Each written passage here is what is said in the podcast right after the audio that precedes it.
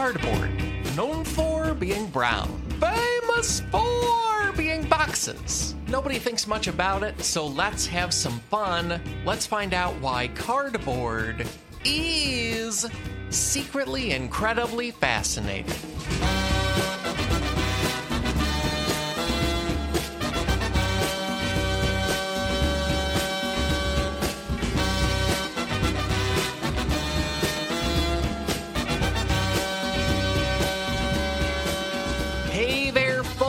Welcome to a whole new podcast episode, a podcast all about why being alive is more interesting than people think it is.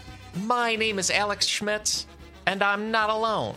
Two wonderful returning guests today, Caitlin Gill and Blake Wexler. They are also both wonderful stand up comedians. Caitlin Gill's latest album is titled Major. Blake Wexler has multiple number one stand up albums, and his latest is A Lifetime of Laughter. There are many other things as well. Blake Wexler is a podcaster. His show is called Blake's Takes for God's Sakes. And Caitlin Gill has her own t shirt business. It's called GuaranteeShirts.com. Great site and also provides some insight into today's topic. Also, I've gathered all of our zip codes and used internet resources like native land.ca to acknowledge that I recorded this on the traditional land of the Canarsie and Lenape peoples.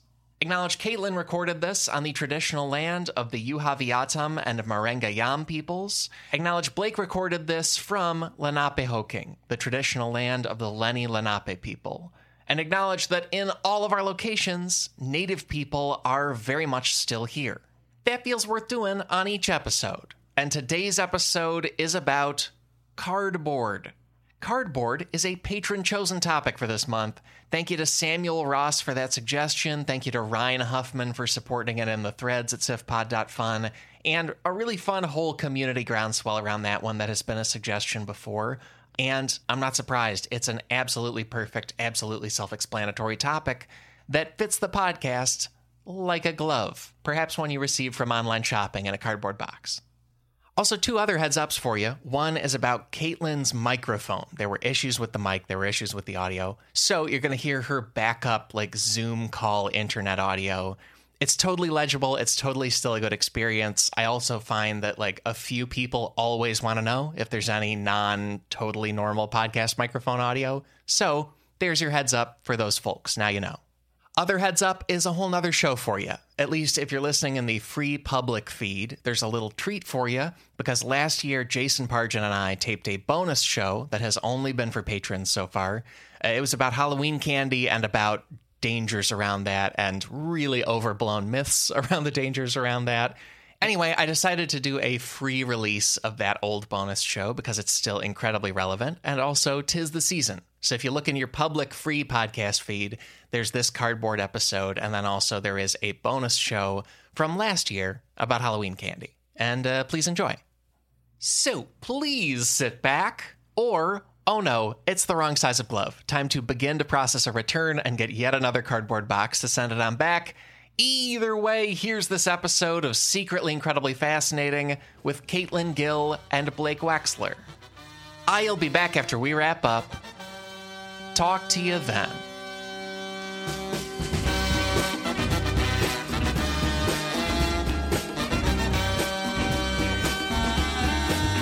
Caitlin, Blake, so good to have you both back. And of course, I always start by asking guests their relationship to the topic or opinion of it. And either of you can start, but how do you feel about cardboard? I tell you what, I'm I'm not bored. I'm excited. right, card excited. That's I'm right. card excited. Yeah. Uh, Card hype. live way out. Um, so it's shipments come all the time. Cardboard boxes are always a very exciting sight. Uh, we're composters. Those Mm. boxes, that, that's gold. And they're they're just kind of fast. How do they do that? They hold a lot until they don't at all. So I am kind of fascinated by the like the strength to weakness snapping point. What's the Roche limit of a of a cardboard box? when do you get it? it it's so close. Its power just fails entirely. the Roche. I- It's Incredible. when you get too sort of close to something that's Yeah. gravity rips you apart. It doesn't apply at all, but it still felt right. There's some point at which cardboard is damp and still strong, and then suddenly all your stuff's everywhere. There is a line with cardboard where it I'm with you. had great integrity and suddenly has none. I find it fascinating. yeah, it's It, it's such a funny time where I, I am a huge fan of your podcast, Alex. We were talking before, and it it does like you do for a moment sometimes forget how talented you are and how good you are at this. Where when you get the topic cardboard, it's almost insulting. Like when you read it on paper, of like it's it's like wild. It's like oh, oh paper is more exciting on paper than the topic of cardboard but it's so but then i listen to every single episode of yours and that's the genius of the podcast. You do make it very interesting. And i think um, to your point even when it gets wet it's still quite strong where you know when uh, before the recycling Yeah. comes we'll keep uh, we just got i just got married a month or two ago and no way to tell for sure. Thank you. And we were fortunate enough to get like nice, you know, like uh, kind gifts from our friends and stuff, and many of them come in cardboard box- boxes. So we've just had piles and piles of cardboard, and we'll leave them outside until the recycling comes, and it pours here every once in a while, and then but they would still hold their integrity both metaphorically and literally and you know i was always shocked when i would take them you know out to the front of the house and it's like oh no they're not shredding or f- like falling apart in your hands it is a deceivingly strong medium if you will Yeah. We here in here in the New York City area, same thing. Like we're among the trashes of the street, mm-hmm. and the rain does not sweep the cardboard away. It's just still there, and somehow more powerful. I, I, Right. like it just it like gains a grudge against us and is like, I'm staying, staying now. Forget it. and like that was very nice, and also congratulations, amazing. Oh, thank you very much. Because we are in the process of approaching a wedding, and cardboard is my life. The internet and the magic of the mail, it's just bringing it to us all the time. Mm-hmm. exactly yeah you're familiar I feel like I'm about to learn like that I didn't know how much cardboard changed. That the solutions that cardboard presents have solved problems that are have are so long absent from my life that I can't imagine a world without the solution cardboard provides. yeah yeah Yeah. On most episodes, we start with stats and numbers. The structure of this one is one giant takeaway, and then stats and numbers is the whole rest of the main show. Because the, the first takeaway is the history of cardboard. Let's go into takeaway number one. The modern cardboard box comes from the whole history of paper, and from an invention for men's hats, and from an accident at a paper bag factory.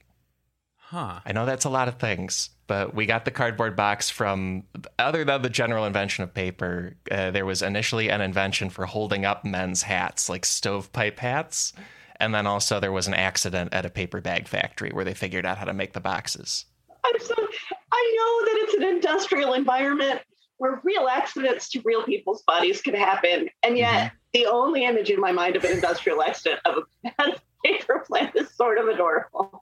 Just kind of slipping on too much paper, throwing paper at each other. Just I don't know why it's confetti. It's just it's got a confetti vibe. Uh, still too fun. I got to dial back the fun from the term industrial accident at the paper rack factory.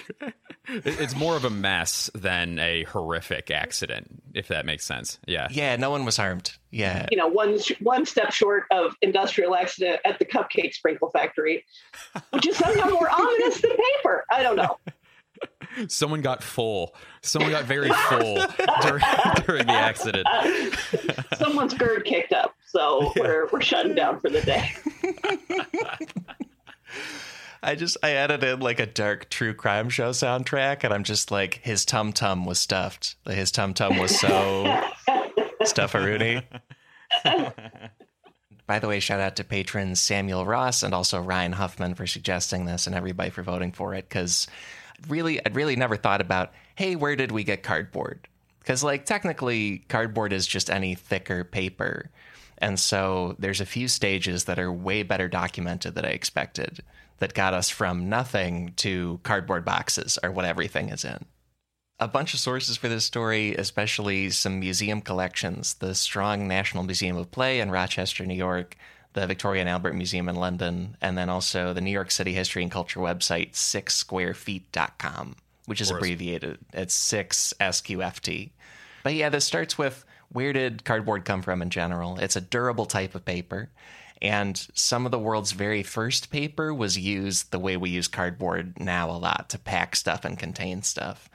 Turns out that Han Dynasty China made the first modern style paper in the 100s BC, and they first used it not for writing things or for books, it was for wrapping stuff, either like wrapping up tea leaves or wrapping up bigger objects that were going to get moved. Interesting.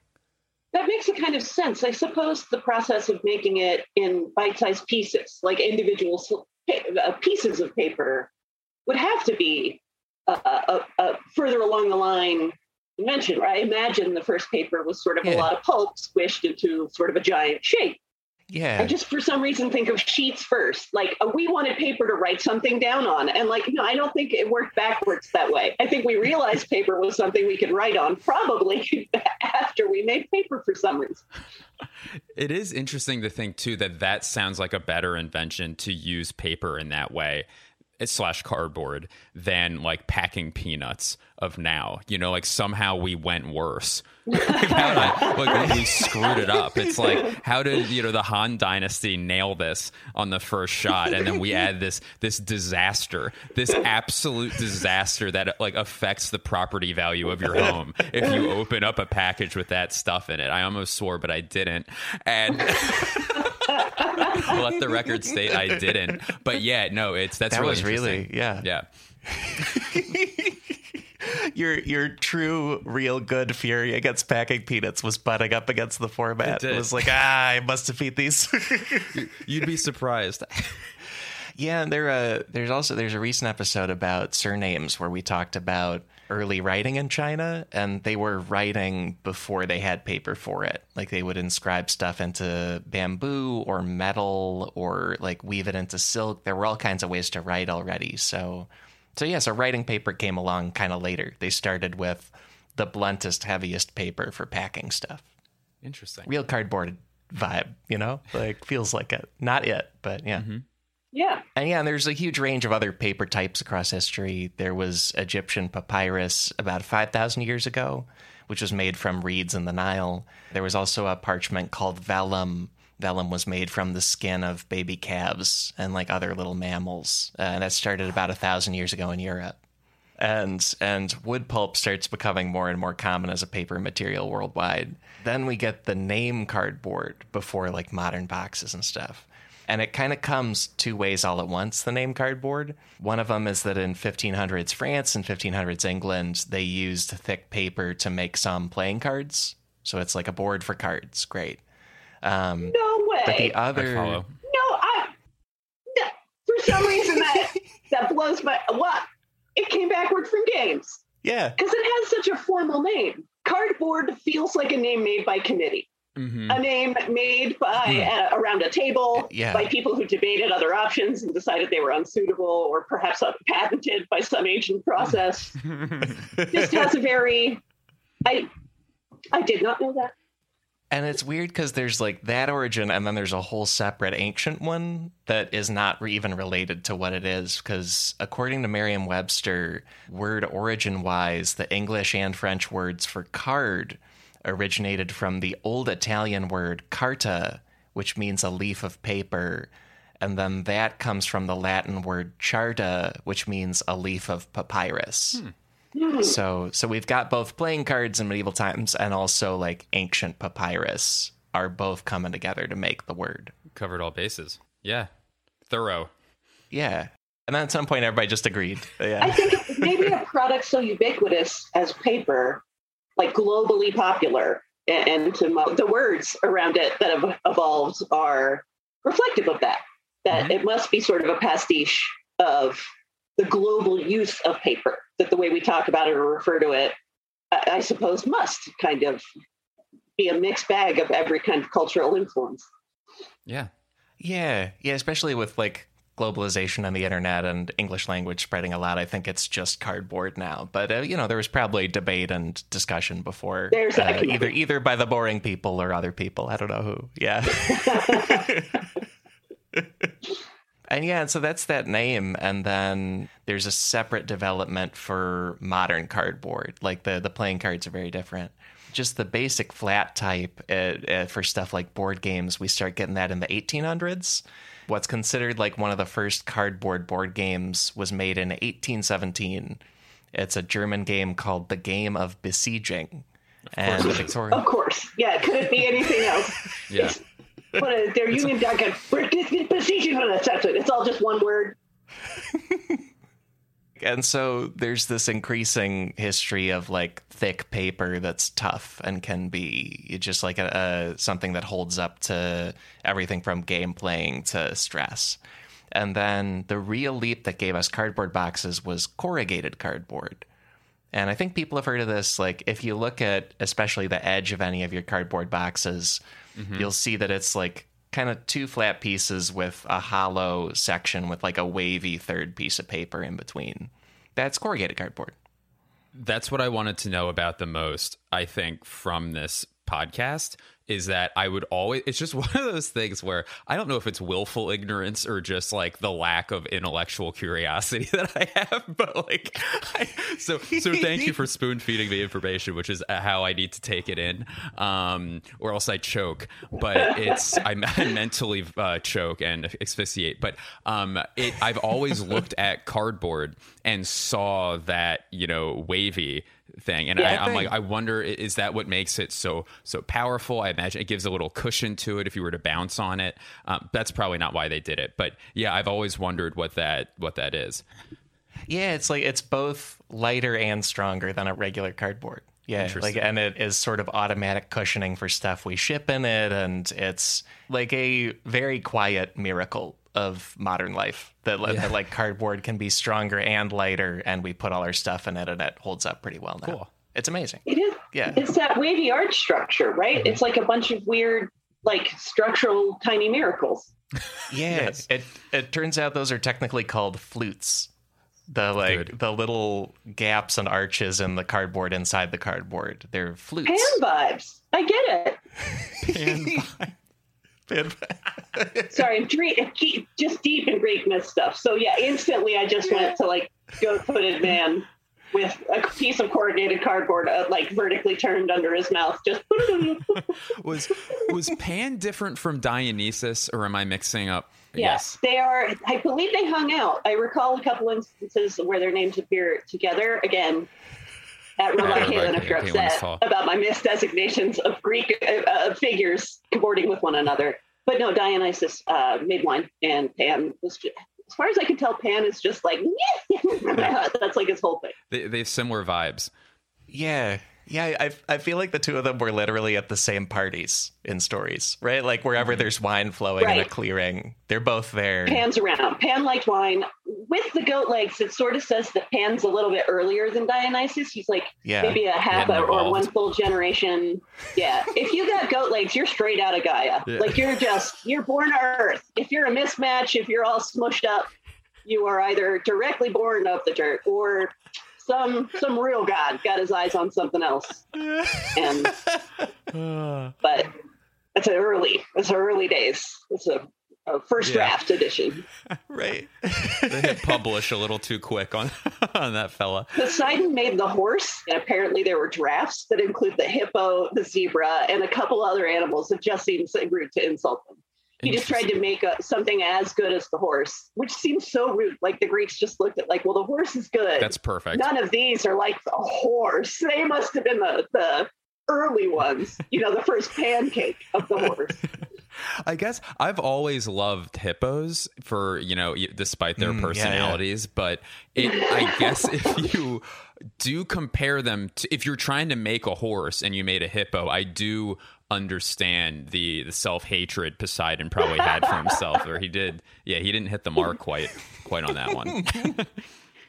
Hippos are so cool. I like the idea of a horse being like a hippo after too many notes from Yes, the client or the exactly. studio or whatever. You know, like they really overnoted this thing. We had it at the hippo. Yeah. We got it at the hippo. The writer's assistants in the corner just like, I didn't delete the hippo. So You wanted to put out the hippo anyway? We can still make the hippo. Let's shoot the hippo. Let's just see what happens when we shoot the hippo. Right. We'll get two takes. Uh, yeah. Can we fix the, the hippo in post? Can, can we can we can, we fix it in post? Drop it a hippo. Yeah. Just leave a little room for the hippo. yeah. these boxes like they're hiding flutes. You know, that's how we got on the myth stuff. Like amazing. They're full of flutes. It's a whole thing. And it turns out like not only is that a relatively recent innovation to have fluted walls of boxes, but that was not developed for boxes first. So at the start of the takeaway, I said one of the things was an invention for men's hats. Mm-hmm. And it turns out that in 1856, so less than 200 years ago, 1856, there were two English hat makers named Edward Allen and Edward Healey, and they developed corrugated paper. So they came up with like just the flutes, and they used that for the insides of tall stovepipe hats, like the the style of an Abraham Lincoln hat. I don't know if he used this specifically, but like they they were like, what will hold up this very tall, stupid hat? Uh, this kind of paper is the good idea. It's so bizarre to me. This is like making drones to hunt tuna. you know, the the initial idea for a product is so, so often so so far away from its Yeah. final application. How narrow? How narrow is that market? Right. How narrow is that hat? Yeah. I mean, at first it's just men, and then it's only men who wear stovepipe hat. That's your mm-hmm. whole market. right. Fedora guys, they're out. Mm-mm. Derby guys, no business. Gone. You're making an invention solely to suit the needs of the stovepipe hat preservers market. Right. And Lucrative. that product goes on to change everything. That product is in, I have it all over my shelves in the room. I could spin my phone and point at cardboard. That's out of control. So funny. yeah. We're surrounded by it now. I just have to try to solve as narrow a problem as possible. And then maybe that'll Yeah. expand to change the whole world. But aren't they? Aren't they? Don't they make up like cardboard the like bills of like ball caps now as well? Like, isn't that like? Can you imagine how angry the two Edwards were when they found out that it was bastardized into like like no, this is for a fancy stovepipe hat, not that proletariat garbage that those bros are wearing on their heads. Why does the hat not go eight feet up into the air? Why is it just around the head? Then the dude with the if you can read this, she fell off hat comes by. no. Oh no. they think it's funny. They're the worst. Suddenly that guy's in a photo with the president.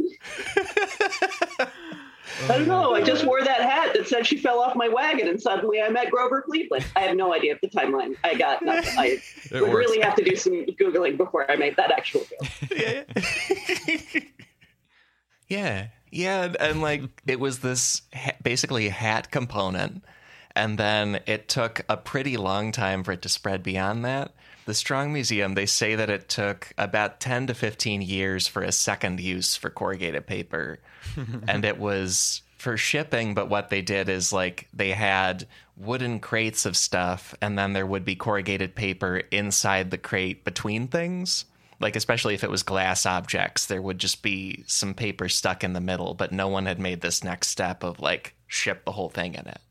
Interesting. It's like lighting your house with fire and then realizing 10 years later you can cook with it.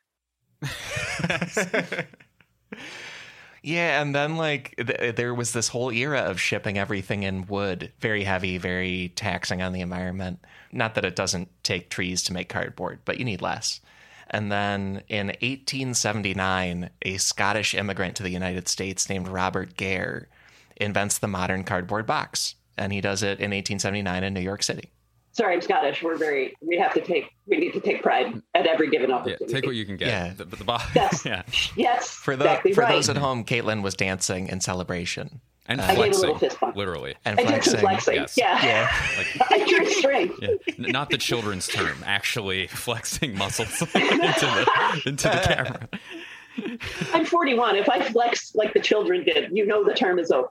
It's- yeah, that's the notice. Yeah, and- and this guy, this is the accident part. So Robert Gair, born in Scotland, emigrates to the U.S. at age 14, serves in the Union Army in the Civil War, and then settles in New York City and co-founds a factory making paper bags. Also, everyone just did a few about which side of the Civil War. Like, Yeah. whew, okay, Go either great. way. I flexed on that one. That was my flex. It was the uh, the, the north. Yeah, yeah, we got him. We got him. Yeah. yeah, we got that W up here in New York and Philly and elsewhere. Yeah, we did it. And uh, and yeah, and so he builds a factory in Manhattan to make paper bags. This was early enough that you could put up a factory in Manhattan, and uh, and then they developed machines that could like crease paper to make a flat bottomed paper bag, which made it a very popular bag. And then one day at the factory, there was an accident with the creasing machine. And what happened is it started slicing through thousands of thick paper bags instead of just creasing them. And then Gair realized he could make one machine that both creased and cut paper. And then from there, he built the machines that make, if, if you've ever gotten like flat stacked cardboard boxes that have not been set up yet, you know, mm-hmm. it's like sliced into a shape, and then there's also creases where you're going to fold it. And so in 1879, he builds the first machine that does that. And then from there, it was suddenly like cheaper and easier to make cardboard boxes. And he made them corrugated shortly after that. And, and there we are. Very cool. And again, a thing that I never imagined creasing needs a machine to do. Of course it does, and it's very, very important. Like Turns out, crease yeah. They're such cool machines. It's one of those like YouTube holes to fall into because such it like Oh, you don't think but- about it, but getting all those angles Mhm. is just Mm. in the planning of a box that folds into one shape from one, you know, without individual pieces is just some adorable geometry. Um, yeah, they're very neat. very cool. Yeah. And I and I really assumed it would be a thing where like we didn't know who did it, you know? Like several people think of it and it's just all over the place. But But we actually know who got fired for it. I'm sure it's the accident. Like, oh, you yeah. know, it's the factory owner that's like, and like winds up developing a new product. But it is the worker that did ruin that paper that probably went home with their lunch pail that day, never to return to the factory. It's just one of those cruel twists of fate. The actual inventor of cardboard works at the hot dog factory across the street now, looking hmm across the way at his old factory, getting fuller and fuller and busier. right. Like, what was your heroic moment of invention like? Well, I got chewed out by an angry military veteran with a Scottish accent. So, not great. uh, pretty tough, actually. Well, I lost out on any profit from inventing cardboard, but I have most of my fingers, so pretty good day at the yeah. paper factory. Uh, speaking of paper planes, there is growing up, we would drive by a area that smelled so bad when I was a kid, and I hated that area. I didn't know why it smelled so bad, and it was because it was a Oh. paper factory there, which I think notoriously have. I don't. I don't know if it was sulfur or like what the smell was, but it was a smell where, and I think in that area, depending on the winds of that day, like depends on whether or not you're going to have a horrific day in your neighborhood and, and not be able to play outside. Um, but yeah, just I think uh, paper plants for some reason, the smell that they give off is is terrible. it must be chemical treatment of it or There's a something. town in the Midwest, Mhm. and if this is you, yeah, robot Caitlin me, because I've been there, and on one side of the town is a dog food factory, and on the other side of the town is a cereal factory. Oof. So, what way the wind blows determines whether or not you're smelling dog sausage or Krispies. Like, it's Right. either way. You're getting the toasty grain aroma, or you're getting the meat we didn't use aroma. Which one really, would you uh, pick? coin toss. coin toss. It is a coin toss. Yeah, right. Kind of along with that, the the other last step here that really popularizes cardboard boxes is Robert Gair invents this. He builds a huge new factory in Brooklyn in what's now the Dumbo neighborhood. Hmm. And it says, Hey, I have these mass produced corrugated boxes. And it succeeds because he manages to get an order for two million of them from the National Biscuit Company.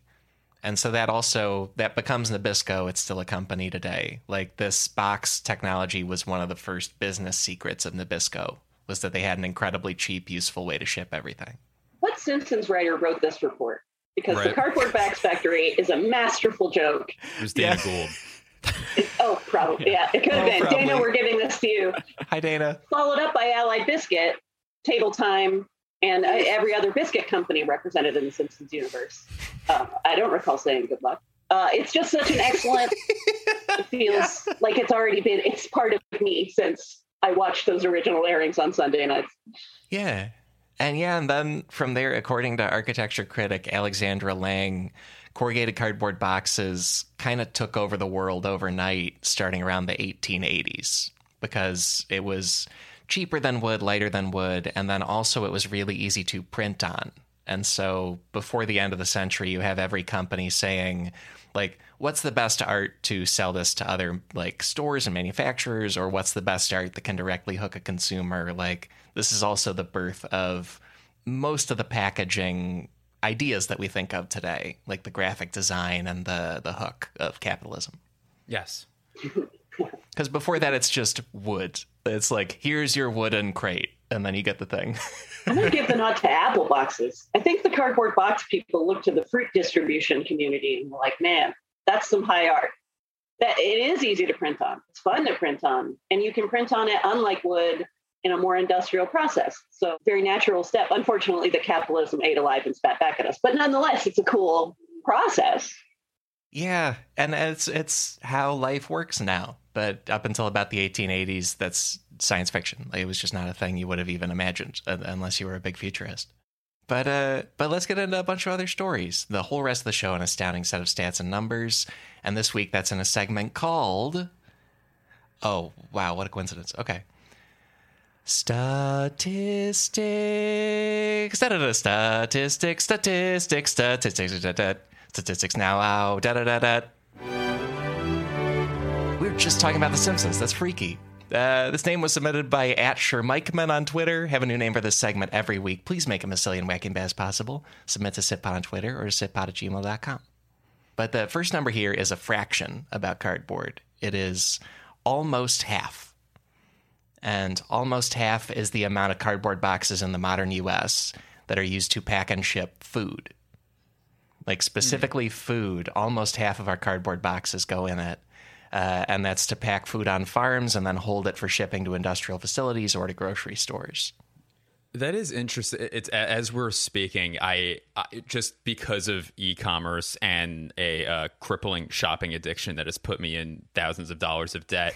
I think of, of shipments to me with clothes in them, you know, as the primary yeah, yeah. Uh, conduit for cardboard. But it is and then you're like oh like actually when you go to the grocery store the oranges are sitting in cardboard you know and more more fruit. And you know like they're in they're in my stovepipe hats. Like there are so many applications of it that are just like hiding in plain sight. Yeah.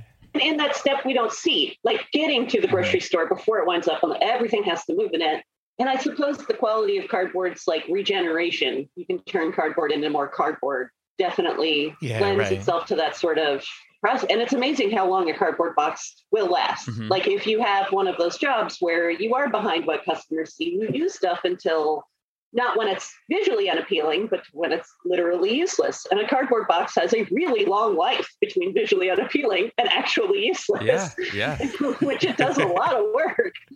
Yeah, I it was only a few years ago I went to Costco for the first time Oh wow, man! And Costco just lets you see all the boxes and like gives you back yeah. boxes to put your stuff in. And like the other grocery stores are very secretive about it. They're like, don't go back there where we have all the boxes that everything came in. Uh, don't, don't think about it.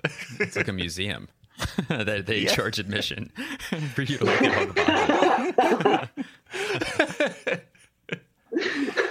and, uh, and yeah, and then along with that number, there's like this isn't quite quantifiable, but Mental Floss points out that basically cardboard has permanently improved the food system for the whole world. Like all shipping of food is cheaper, lighter weight, easier to do. And so we don't have a number, but in general, we just feed a lot more people on Earth because of hmm. cardboard. It's really exciting. That's great. Next number is related to recycling. It is 96.5%. 96.5% is a recent estimate of how many corrugated cardboard boxes in the US get recycled which is like almost all of them. And it's according to the U.S. Yeah. Environmental Protection Agency. That is so many of them. I suppose cardboard boxes don't often enter our hands when we are not as a as a one person. We're not really we're usually near our recycling. We're opening a thing and then we put the box down. Yeah. And then if we recycle the thing in the box, that's a wild card, baby. But the box itself, usually it's a pretty natural step. That's interesting. Yeah. I'm that made me feel good about humanity just now, which is me which too. is like a rare gift. to get. So yeah, thank you got to take it where you can get it. Yeah, 'cause- 100%. Yeah, I'm accepting that like readily. Yeah, that's that's really great. What was what was the number one more time? Was it ninety six? Ninety six point five. Amazing. Let's round it up to 97. Right as a treat. Yeah. it's a little extra treat. Yeah, and that's and the EPA they have a lot of other stats for other recyclable items. Apparently, like paper in general, including this cardboard, we recycle sixty eight point two percent, which is still mm. pretty good, but a lot less. And then aluminum only about thirty four point nine percent, glass under thirty one percent. So uh, it's it's a real uh, like standout in the recycling system is corrugated cardboard boxes. We do great with it. Interesting. Aluminum, if I'm not mistaken, again, but I- I'm pretty sure that's also a very recyclable product. It's interesting that we have, and most Yeah. aluminum products are just made of aluminum. Like some cans might have some kind of less recyclable wrap around them, but for the most part, you can just Yeah. go can new can. Just there's nothing in between. Very easy. It's a very involved process, but uh, it's just interesting that cardboard reigns supreme as the most recycled product when other competitors in that race are also very recyclable, like glass and aluminum. Yeah, So for me, if I'm feeling lazy, I've been guilty of, okay, I'll throw this can in the trash because it fits in there, where a cardboard box traditionally does not fit into Oh, a yeah. trash can, you know? So even if you like pack it down and break it down. So I wonder if that's part of it where it's so large. It doesn't fit into a traditional. You, you can't be a, Yeah. uh, a a naughty person because it doesn't fit into the trash can. If that that's my that's Yeah. my theory. At Robot Caitlin, if you don't like that, you can send that over there as well. I, I wonder though if that includes stuff like Pop Tarts boxes and like Uh-huh. you know little ramen covers. Because a corrugated cardboard, I'm on board, but Yes.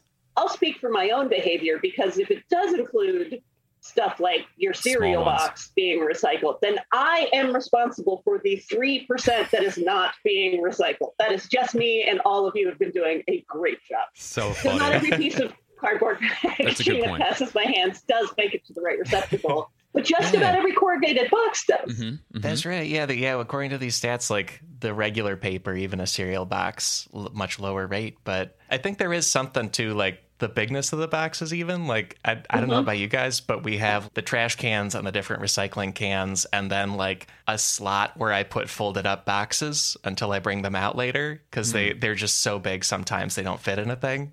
I I think a lot of people do just like put them aside in a stack and then deal with them later properly. Mm-hmm. Not living in cities is a thing. I have five acres. I could just let a box. I could just have a box Oh, world. I could just build a box environment. I can. It's yeah. All right, off of that, we're going to a short break, followed by the big takeaways. See you in a sec.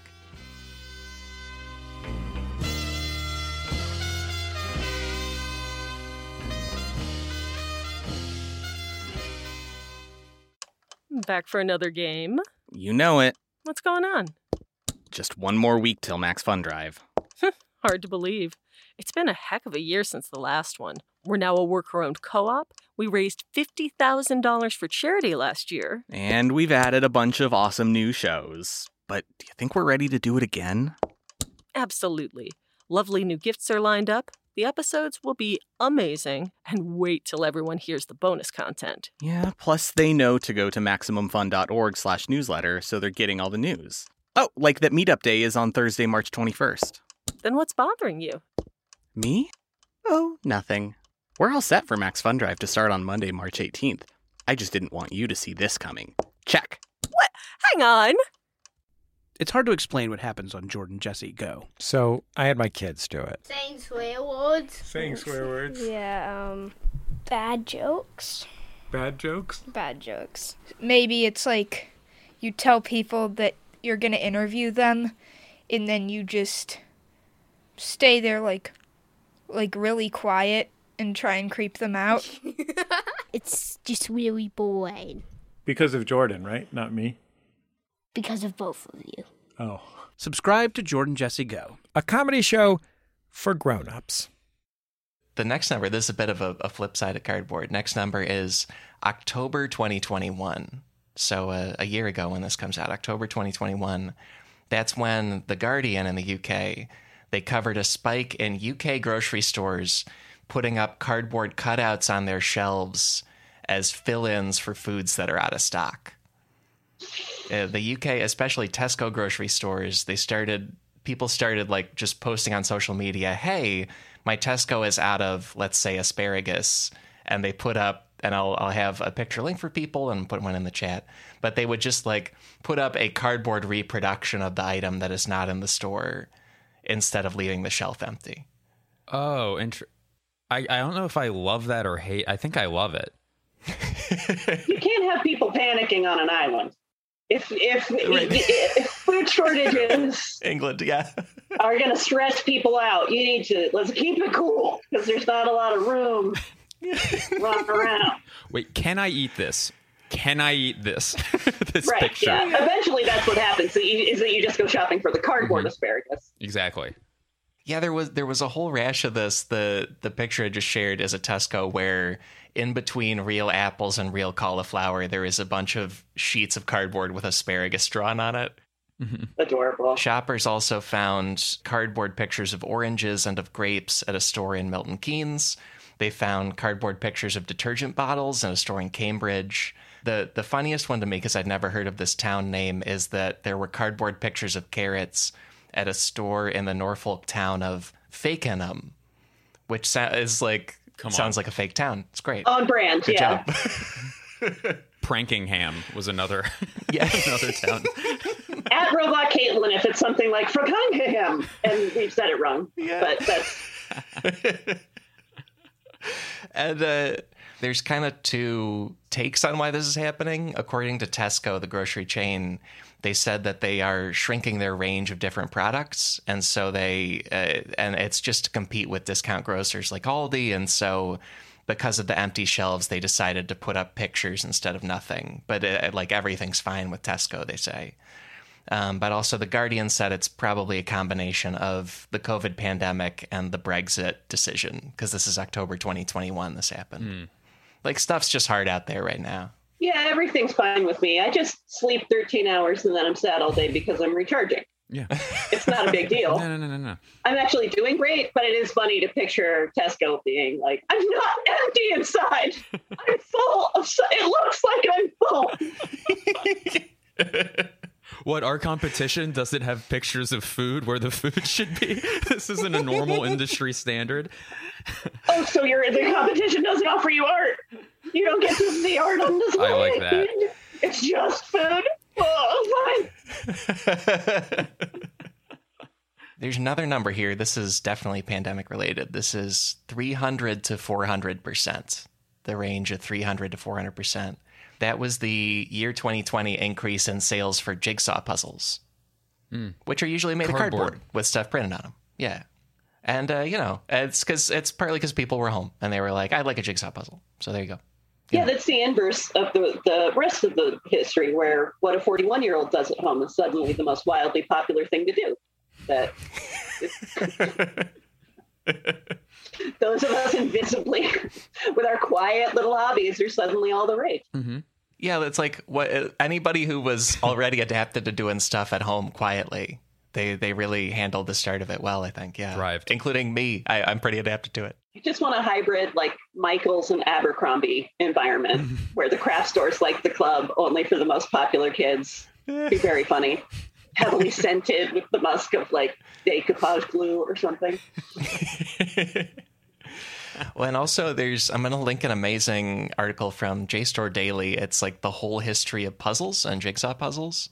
And they and puzzles could be a whole episode, but as far as the mm. cardboard element Oh, yeah. goes, And it will be. Yeah, if, if people vote for it, I would be really excited. Um, but the first first puzzles came around in England in the 1760s, um, but they were usually made of wood, like pieces of wood, because 1760s it's a little before cardboard is more and more common. And then, uh, according to JSTOR Daily, there have been two big booms in puzzle sales in the U.S., and one is COVID, but the other was also not a great time, the Great Depression in the 1930s. But the big, big reason for that one was cardboard, because right then in the 1930s, the Great Depression is happening, but also more and more puzzles are being made of cardboard. And that super dropped the price of puzzles and so it became a really handy, cheap entertainment as people like dealt with that situation. So puzzles were very helpful back then. Nice. There is, I find puzzles very entertaining. I enjoy puzzles. I find them quite satisfying. But I, there's a juxtaposition between the, uh, solving a puzzle in the middle of the Great Depression that seems on the nose. It's a, it's You a little know, much. Everything before you is in pieces. It's all very unclear what the right process would be to get your life, or uh, excuse me, I'm sorry, this puzzle together in the right form. Desperately searching for the borders of your life. I- I mean, this puzzle. Uh, yeah, as you try to assemble it in an ever darkening room. I just don't know if in the middle, in like Dust Bowl, Kansas, if I could look down at a at a broken picture and feel inspired by putting it back together again. Oh yeah. I have to go attach a chain to my car to drive it around, or else the static electricity will knock all my electronics out. this is uh, to me. This is this was a secretly incredibly fascinating fact to learn that during Dust Bowl days, and if you were in that part of the West, you uh, f- shaking hands fell out of favor because the static was so intense that people would just knock each other over. I thought people just didn't want to see one another. We're just too That angry. too, I think. Yeah. But I don't know if I could go from like the rage, uh, you know, that moment where you have to take a break from your puzzle to get up to just touch a metal object and be knocked over. That's 100%. that's just. It was a bleak time, and I, I enjoy puzzles, but I don't know if puzzles necessarily made it. I don't know if that was the toy for the era. Yeah. it is. I guess the puzzle would be solace because it's like the cardboard of this won't knock me across the room. That's good. That's uh, true. It's my friend. It's kind of nice to have a problem that doesn't matter at all when your life is full of problems that do. Mm-hmm. That's fun. Mm-hmm. Yeah. Yeah. Well, even because even like the scale of things, then J- there's another number here because JSTOR Daily says a 300 piece puzzle cost about 25 cents in 1930s money. And I, I don't totally trust like inflation calculators online, but apparently that's around five dollars today. So even even by Great Depression standards, like that was a reasonable price for entertainment. Like that was that was something most people could afford. So like you know, puzzles came up big, uh, despite all the static electricity and uh, societal collapse. It was really good. Yeah, You could you could get a puzzle or see Blake Wexler in a 40 seat black box theater for the same price. So whatever. Where my time got cut because the owner wants to do a spot, so you you can see that. Oh no. Well, uh, let's uh, let's jump to a, another part of the past. Uh, this is uh, the, and this is the last number of the main episode, but uh, last number is sixty two thousand five hundred. And there's going to be an amazing picture with this too. But sixty-two Why do I want you to say minutes? Oh.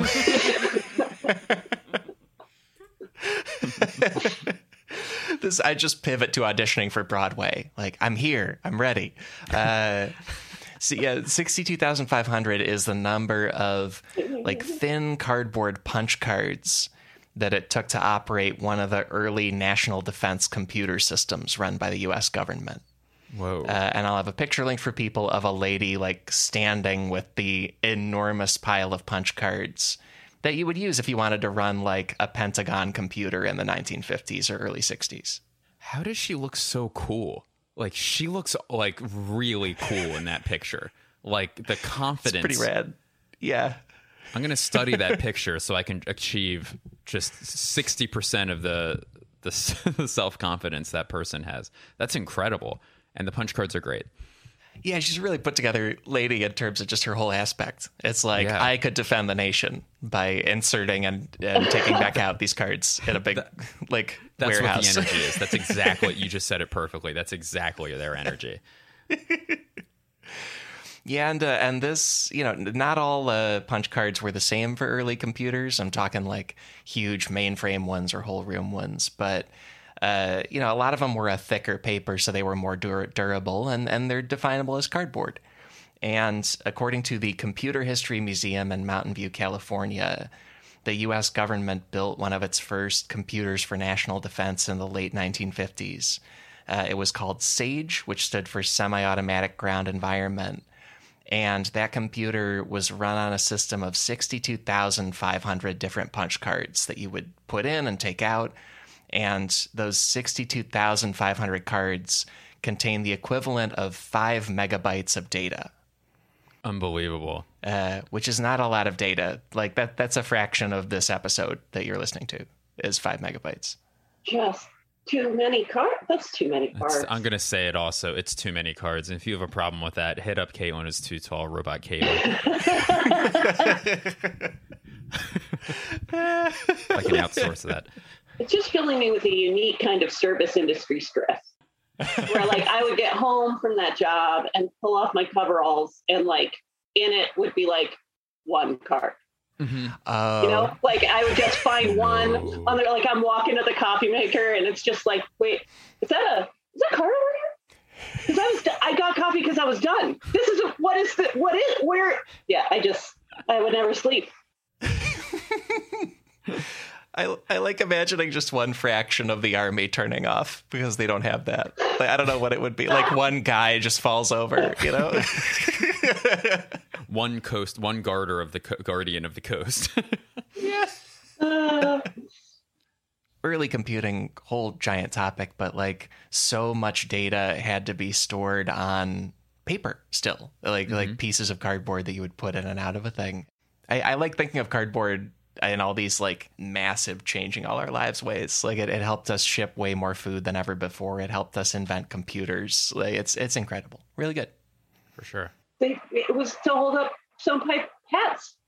Yeah. Like we got here because of the needs of the modern tall hat wearer. Exactly. And name one need more important. I feel like it was Abe Lincoln and industrialists. It was like the best American and all of the worst Americans. And JP Morgan. Yeah. JP Morgan, which just wore it on his nose. His like alcohol filled nose. Um, I don't know why I'm taking shots at, at old JP You over there. Know, it's pretty easy. That's It not is. That's was a pretty good rich. target. You don't gotta worry about that one. You can just go ahead and fire. That's Well, all. if he took less shots, his nose wouldn't have looked.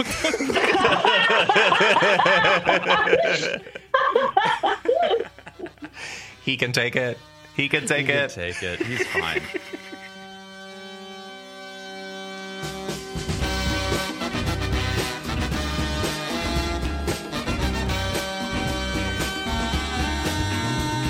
Folks, that is the main episode for this week. My thanks to Caitlin Gill and Blake Wexler for being as enthusiastic about the flutes as I am. Right? Now we know they are flutes. That's what's on the edge.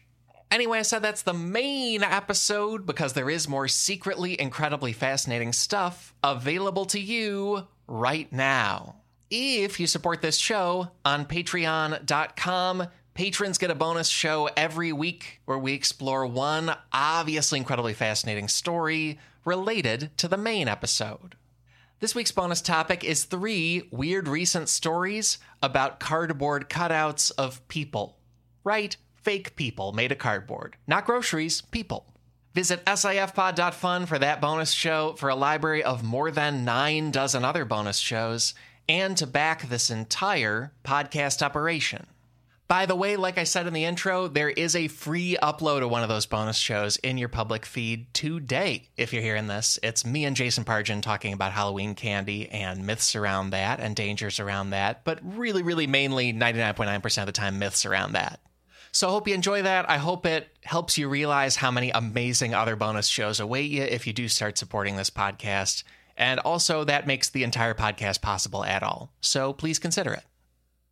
And thank you for exploring cardboard with us. Here's one more run through the big takeaway, plus numbers. Because takeaway number one out of one, the modern cardboard box, comes from the whole entire history of paper, and from an invention for men's hats, and from an accident at a paper bag factory. I know there's a lot there, but whole history of paper, stovepipe hat support, and that accident at the Scottish Guy's paper bag factory. There we go. And then the whole rest of the show piggybacks on that incredible story. You got everything from recycling to puzzles to massive computers to novelty fake British groceries. Those are the takeaways. Also, please follow my guests, they're great. We joked about their socials and also CaitlinGill.com, BlakeWexler.com. Those websites lead you to these stand up specials of both of these very funny stand up comedians. Caitlin Gill's new special is called Major. Blake Wexler's latest special is A Lifetime of Laughter. Both fantastic. Hurry up and check those out. On top of that, Blake Wexler has the podcast Blake's Takes for God's Sakes. Caitlin Gill makes t shirts at guaranteeshirts.com. So many great guest links this week. I hope you check them out. Many research sources this week. Here are some key ones. I leaned on a lot of digitized museum collections this week, in particular the Strong National Museum of Play, which is in Rochester, New York, the Victoria and Albert Museum in London, and the Computer History Museum in Mountain View, California. Lots of other sources from there, including sixsquarefeet.com, The Guardian, JSTOR Daily, the U.S. Environmental Protection Agency. Find those and many more sources in this episode's links at sifpod.fun. And beyond all that, our theme music is Unbroken Unshaven by the Budos Band. Our show logo is by artist Burton Durand. Special thanks to Chris Souza for audio mastering on this episode. Extra, extra special thanks go to our patrons. Hope you love this week's bonus show. And thank you to all our listeners. I'm thrilled to say we will be back next week with more secretly incredibly fascinating. So, how about that? Talk to you then.